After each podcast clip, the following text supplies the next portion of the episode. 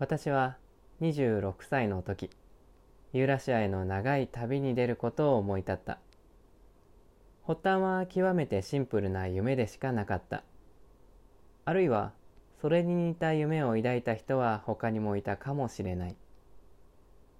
しかしその夢を具体化し実現していく過程でつまり夢見た旅を現実のものとしていく過程で私は私の旅を作っていくことになったのだ。